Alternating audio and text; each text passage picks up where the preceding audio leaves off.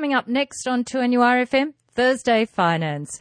And Stephen Pritchard joining me, Jane Klein, and we'll be looking at uh, companies and uh, their financial statements. Yeah, if you've ever wanted to know how to understand them, we've got the good oil coming your way. We'll have a market snapshot coming up as well, and we'll take a look at currencies and commodities and how they're faring this week. Also, Newcastle show holiday. Well, that's pretty well in the news. Should there be one? Should there not be one? Stephen, uh, the show, should it be a holiday, a public holiday for the show or not? Ah, the controversy's here again. It the is. controversy's here again. So at the moment it's not a public holiday, but It's we're public, the council's applying to make it a public holiday, and the Chamber of Commerce doesn't want it made a public holiday. so we've got a bit of a standoff at this stage. That's right. And I, my view is that we need to, we, we've had the same argument for years. We need to look at an innovative solution. And my view is that it should be a, a, a public holiday provided you actually attend the show. So if you don't attend the show, you, you don't get paid. So you bring along your ticket of Bring along your to ticket to your employer, or you can go to work. Um, and you bring along your ticket to the employer, and you get paid for the public holiday. And if you don't attend the show, you don't get paid for the public holiday. Now there's a good And, and I think we also should follow the model have in, that they have in Brisbane, where they do have a public holiday for show day. It's held at the the public holidays in the middle of the week, not of a Friday. You think that might be too much of a temptation? I think I think if it's a show holiday, it needs to be to, to facilitate people going to the show. And I think the show could be it was a, a big thing that united the community, and I think it could be again. And we need to look at an innovative solution, which is we have the show holiday in the middle of the week, and you have to actually go to the show if you want the public holiday. So should we have the whole show in the middle of the week, not on the Well, weekend? that's up to the in Brisbane. Of course, the show li- runs a, a long All time, week, and, yeah, and, ten I, I, don't, I don't think we could we could justify that. But I, I think that you know the council needs to show a bit of leadership here, and you know they can give like they're planning to give their own employees a, a holiday in any event. I think you know it has to be that the people have to go to the show, and if the people aren't going to the show, um, what what's the point of the what's the point of the holiday? well, that's why the holiday is granted, I suppose. That's right. Hmm, So, and the council needs to implement it, which they can do for their own employees and show some leadership in the community. Stephen's view. Great. Stephen's view. Okay, so what about commodities? How have they been travelling over the last week? Ah, the commodities, the commodities. Um, we've got a bit of black ink here. Uh, the gold Oh. price was up 2% to uh, $1,660 an ounce. Um, the silver was up 3% to $22. And the copper was up 1%, which really isn't that material, but, but to $7,270 a tonne. And the nickel was up 3%, which is used for manufacturing of stainless steel and other products. Um, 14,000 to $14,663 a tonne. So, so all the commodity prices were, were basically up for the week, which is good. Okay, so that means we're in, our economy's in a better position. There's a Copper's, copper is generally seen as a lead indicator of economic activity because it's used in so many, um, so much manufacturing processes and, you know, houses. Um, there's still a large consumption of copper in, in, in building a house for the electricals. Um, so it's generally seen as that. And the copper price, the copper price has been in the doldrums for a long time. And so, uh, you know, I, I think any increase is a positive. Yes. okay, even a little bit. even a little bit. Um, the currencies, um, the Australian dollars continue to fall again this week against the US dollar. Um, it's down 1.4% to 71 cents. Um, the Great British Pound, we've fallen against the Great British Pound. We're down to 46 pence. And the New Zealand dollar, we're at $1 and six. We're, we're marginally up against the New Zealand dollar, a fraction of a cent. Um, the Euro cents, we're marginally up against the Euro cents as well at 65 and 0.02 and we're about the same with the Canadian dollar of 93 Canadian cents. So the currency overall has been reasonably steady except our fall against the US dollar. Yes, and that's really the US dollar going up, not us. Okay. up, yeah. hmm Okay, so we can still wait before we convert money to go anywhere else in the world. and possibly still get a good rate. Well, I mean, you know, you're just looking at the forecasts. I mean, you know, you know, there's a number of forecasters uh, and saying 65 and the Deutsche Bank saying 50 cents. So, y- y- you know, It's not a good long-term prospect. not a good long term prospect. But but once that you know, you need to go before you rush in. You need to check what the conversion rates is, and you need to look at the conversion rate. Um, and, and usually, in my experience, the commission is not such a big cost. It's the spread on the rates. Yes, which is another way of doing a similar thing, Yes, perhaps. but it doesn't look so good. Uh, it doesn't not so bad, yes. Yeah, okay.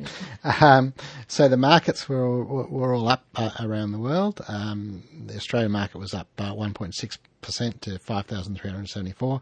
The US Dow market, the US Dow Jones was up uh, 3.5% to 17,779. Um, in London, we're up 1.4% to 6,437, and um, in Japan, the Nikkei was up uh, 1.8% to 18,903.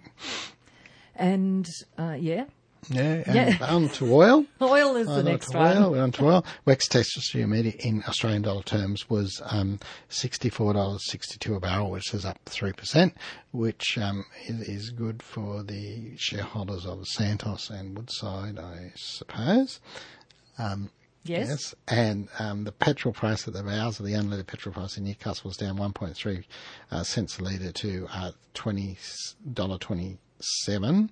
And interestingly, in Sydney it was up seven and a half cents a litre.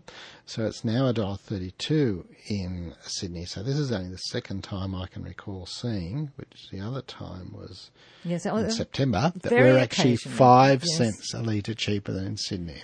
This is Thursday Finance at 27 past 12, and we do it for our sponsor, Pritchard and Partners. We're looking at what's happening in the market, Stephen Pritchard. And uh, it seems, well, no Henry Jennings today, but we're Henry expecting Jennings him. at a, is, is going to a disruptive lunch, whatever that may mean. He's I disrupting don't know our whether it's program, our normal dis- routine. disruptive at lunch or disruptive after lunch. well, we'll find out about that We'll find next out about week. next week. Yes. So anyhow, we've, uh, it's bank reporting season. Three of the big four banks are uh, due to report. right, the, start the, with ANZ. The ANZ's report came out today. Um, profits were up uh, one Yes. Um, you know, they're, they're, they're, all the big banks are um, having to raise additional capital to meet Basel IV, um, but it doesn't seem to be hurting their profits because what they're doing is raising their interest rates to ins- to to uh, to service the uh, increased capital requirement. So um, you know, ANZ's Okay. profits up. NAB's profit came out yesterday. It, it was below expectations, basically because it appears there's um, increased competition for business lending, and that the NAB's being forced to cut um, their business loan rates in order to avoid losing customers. Now that, that's interesting because business, I mean, with the accounting firm, business clients have have really haven't been getting the interest rate reductions passed on like the home loan home loan people have. Business rates have been held up or, or, or um, uh, steady, uh, but now it appears that competition is at least forcing the NAB to, uh, on the National Australia Bank, to reduce their business rates. So would they theirs be so much higher than the other banks? or is this likely to be the first of a trend? I- wouldn't have thought so, but I, but I suspect with the banks raising additional capital, they have to lend the money out somehow, and it's getting more competitive to write business rate loans because they're, they're making, you know, you, you might be paying shop round on a, on a home loan, you might get it at, you know, four point nine or something. Business loans are seven, maybe ten percent still. Um, so you know, there, there, there's obviously a bit of contraction there, and the and the NAB's feeling the some of the pain because the, the National Bank is the largest business bank lender in Australia. So um, Okay. yeah, Mm. so they don't want to give that position up, obviously. And they're still looking to get rid of their UK. Ah, yes, they're looking at um, Holdings. th- they they're looking at um, which has been talked about for a long time. Demerging Clydesdale Bank, and, and so there's some further details released this week. And what's going to happen is 75% of the Clydesdale Bank shares are going to be distributed to existing shareholders, and 25% are going to be sold via an IPO. And what they're doing is rather cleverly um, structuring the deal so the bank's going to be the Clydesdale Bank is going to be listed in Australia and included in the index. So what this will mean is that fund managers um, are going fund managers that follow the index are going to be forced to buy shares in Clydesdale Bank. to the index weighting. So that's going to put a floor under the demand for um, Clydesdale Bank shares. Now, that's expected to uh, have it go to a shareholder vote in January 2016. I, I wouldn't have thought any shareholders would knock that back because there's there's no reason why they wouldn't. I mean, they're going to end up with shares in, in National Bank and, and Clydesdale Bank. And uh, it's still a good going business. It's just not going to be part of NAB. Um, there's been lots of problems with Clydesdale Bank under the management of NAB in the UK, and it's one of the reasons they want to offload it. But the bank's been going since 1838, so uh, um, from a shareholder's point of view, you're getting the basically the shares. Um, I don't want to use the term free, but you- you're not paying for them. Your value of your NAB shares should theoretically fall by the same amount the value of the Clydesdale shares listed. So, so. The, the National Bank shareholders haven't got really got anything to lose by getting these Clydesdale Bank shares. So it'll be interesting to see what happens. Mm, it will indeed. Now, um, lead up to Christmas. Yep, not Ah, far. Dick Smith. Now, Dick Smith. It's all interesting about Dick Smith. I mean, Dick Smith was was um, floated off by Woolworths within a couple of years. It, it, or was sold off by Woolworths to a private equity investor. Within a couple of years, it was relisted on the share market at. Um, Two dollars twenty, I think, from memory, which was which was a very large premium to what Woolworths had sold it at, and now the shares um, recently have dropped to 84 cents. Um, Dick Smith's being crunched in the profits and the sales, and, and what they what they've come out and said is that they're going to um, dis, aggressively discount product to drive top line sales over the Christmas period. Mm-hmm. So, so that means to say that, which is a bit of a worry in a way, it means to say they're going to concentrate on getting volume through the store and not worry too much about the profits. Now, there's been other electrical retailers who've done it in the past um, that concentrated on the sales and not the profits, and uh, they're no longer around. So let, let's hope Dick Smith doesn't fall into the trap. But but um, this has had an adverse. This statement's had an adverse effect on uh, companies like JB Hi-Fi and Harvey Norman because if, if Dick Smith um, is is going to, and they're talking about premium brands such as Apple, which I've never seen discounted in the past, and um, Fitbit, which is the latest uh, fitness helper thing. Um, if they're going to aggressively discount, um, JB JB Hi-Fi and Harvey Norman are going to be forced to, to Do the same. to do the same to compete on margins.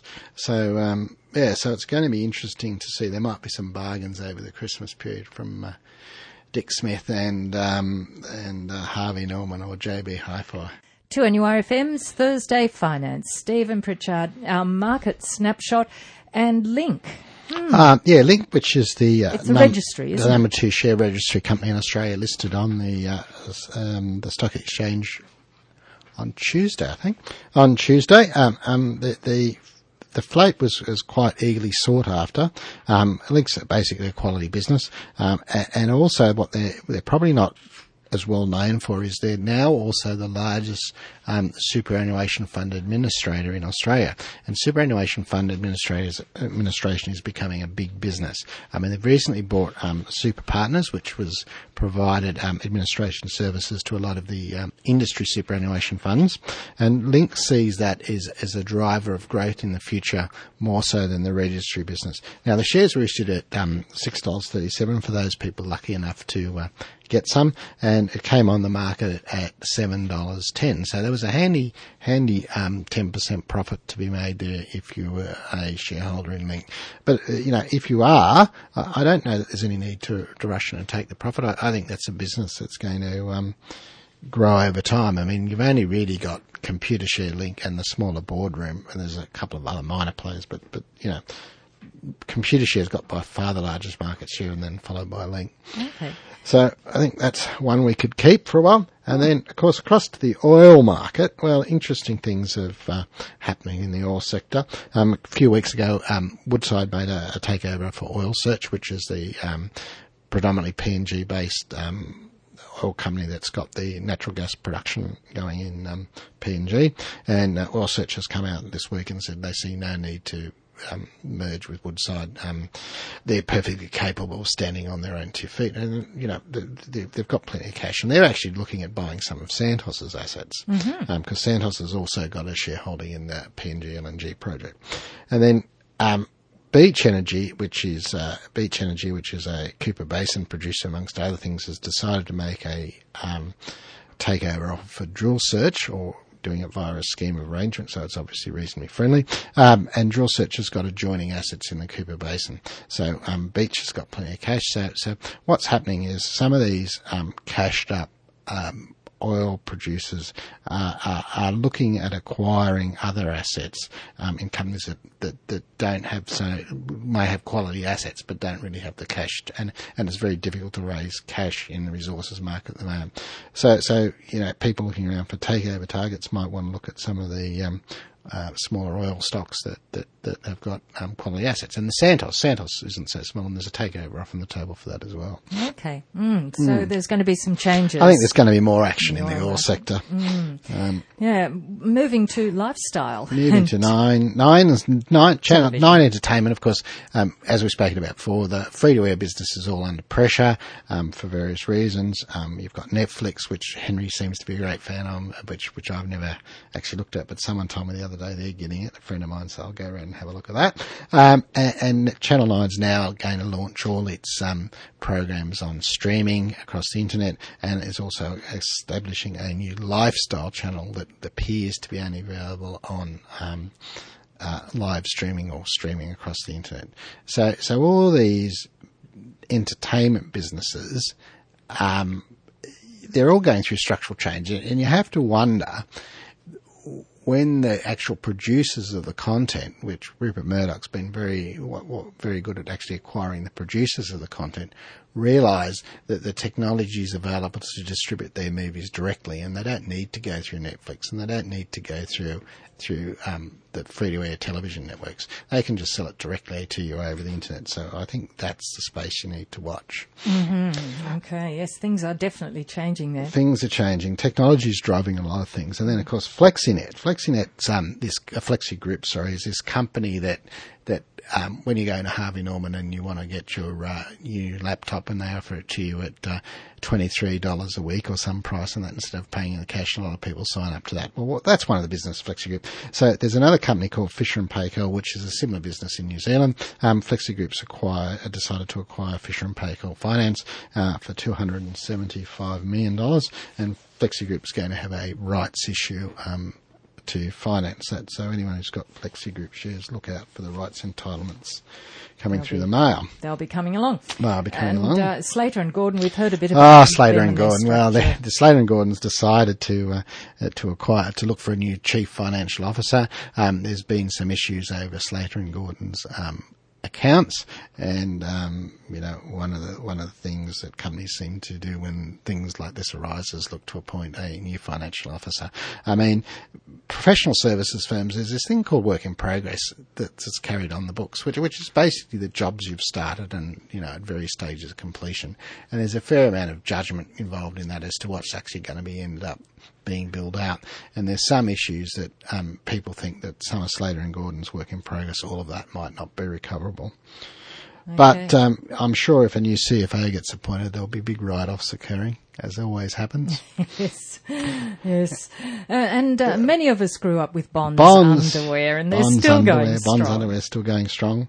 Well, they're still going. I don't, I don't know whether strong is right. Yeah, what they've decided to do now is produce a new product line of activewear um, which which is everyone's wearing to the gym and stuff, and they reckon they're going to compete with the major um, brands, and um, that's going to at a, at a lower price point, and that's going to be out before Christmas.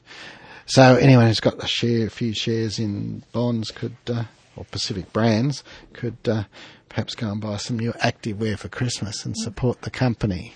Hmm, okay. Um, just wondering what's the difference between activewear and underwear, or is it the same? Well, thing? I think activewear is the stuff you wear to the gym. I see. It's the outer the I, stuff I think, you I think. Yeah, yeah. Okay. but there's but everyone likes to wear those Nikes and um, because they've got the label on them. You know that label and and that, that, other. There's this other Italian brand that seems to be showing up that that um, I can't actually pronounce. I'll have to ask one of my Italian friends, but that seems to be get starts with D. That seems to be getting more popular too. So so bonds are going to have to be comp- and, and those shirts that are made out of supposed to let you breathe and yes. yeah. I mean bonds are going to have a, a, lot of competition in that market. Mm.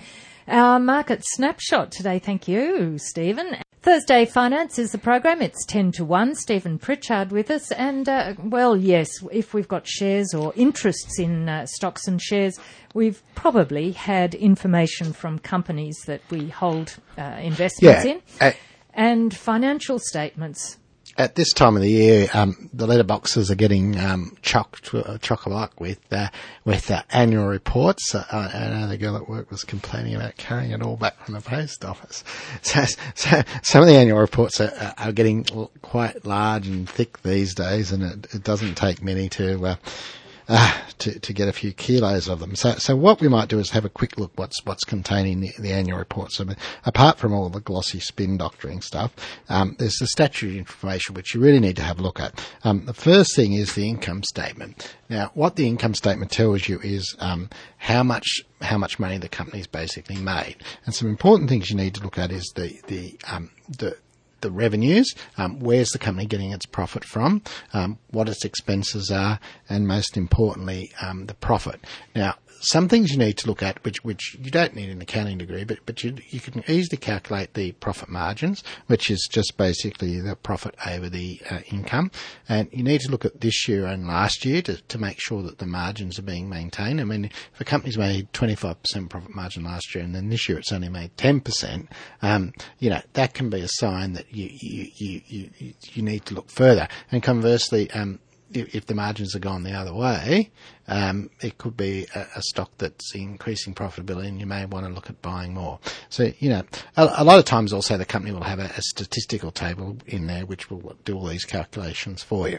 But but if it isn't, you need to look at doing some simple um, simple analysis on, on the income statement and find out where the profits are coming from. So is this the sort of thing you should be doing before you buy investment, before Um, you invest in the company? Yes. Maybe. Maybe. but, the- but, but yeah, you might have done it before you bought and, and, you know, the annual reports are coming out now. So, you know, you're having a look at all the, the ones with the, with the, with the glossy covers. I find in a lot of cases that the, the companies you really want to buy are, are the ones that are the plain annual report who haven't wasted a lot of money on the, on, on the glossy, uh, the glossy covers. the ones that want to go via email. Um, well, not necessarily, because the ones that go by email are actually what they're really doing is shifting their costs to you, because it then costs you money to print it out to have a look at it. unless you look at it on the screen. But yes, it's sometimes it's easier to look at things in paper form. It's always easier, I've found. Um, and there's actually a university study on that. The, the one, I think it was Harvard put out a study that people take in more, comprehend a, a, document more if it's in hard copy in front of them than looking at the screen. And I've found that. Hmm. You seem to notice more. I mean, if I'm writing a complex email, I'll always print it out before I send it, and, and there'll be errors in it that I didn't even notice on the screen. Yeah, that's interesting. Yeah. Hmm. So anyhow, the next thing, the next thing you need to have a look at is the balance sheet. Now the balance sheet basically shows what the company owns and what the company owes, and and the balancing item will be the shareholders' funds. Now, hopefully, the, the shareholders' funds are going up through um, retained profits. So you need to look at the bottom line to see if the shareholders' funds are going up or down, um, and then if you get get the number of uh, shares on issue, which will be um, buried in the notes to the accounts, but there'll be a reference on the front of the balance sheet, the appropriate note, and and you can divide the um, the balance sheet total by the number of shares, and that will give you what's called the net assets per share. Now that net assets of share can be a, a, a value judgment um, as to whether the, the, the, the company is a good buy or not. I mean, particularly in property trusts, um, the property trust um, uh, you, wouldn't want to pay more, much more than the assets in a property trust, and similar into the large listed investment companies, which we've spoken about before. Um, the net assets can be a good judge of, of whether you're getting value or not. Now, in, in companies such as Woolworths, um, the net assets is, isn't so relevant because a lot of a lot of Woolworths' um, assets uh, are not recorded on the balance sheet. Um, like you know, there has to be a, a significant value just on the, the sites that they've got that no one else can acquire, and that keeps the competitors out. So so look at look at the balance sheet um, and the other thing you need to look at is the cash, uh, the cash on hand, and the current things called the current assets, and deduct the, the current liabilities off, which is what's called the working capital. Now you need to look, make sure the company's got sufficient working capital there. A company that's got a working capital deficit um, can be heading for trouble. But once again, you need to look at the company itself. There are some large companies because the way they conduct business, um, like um, Woolworths again, um, all the sales are basically cash over the counter. They get paid straight away, but they don't pay their, their suppliers for 60 or 90 days. So they don't really, they've actually got a working capital deficit. Um, but that's fine in that particular case because the cash keeps flooding in the door.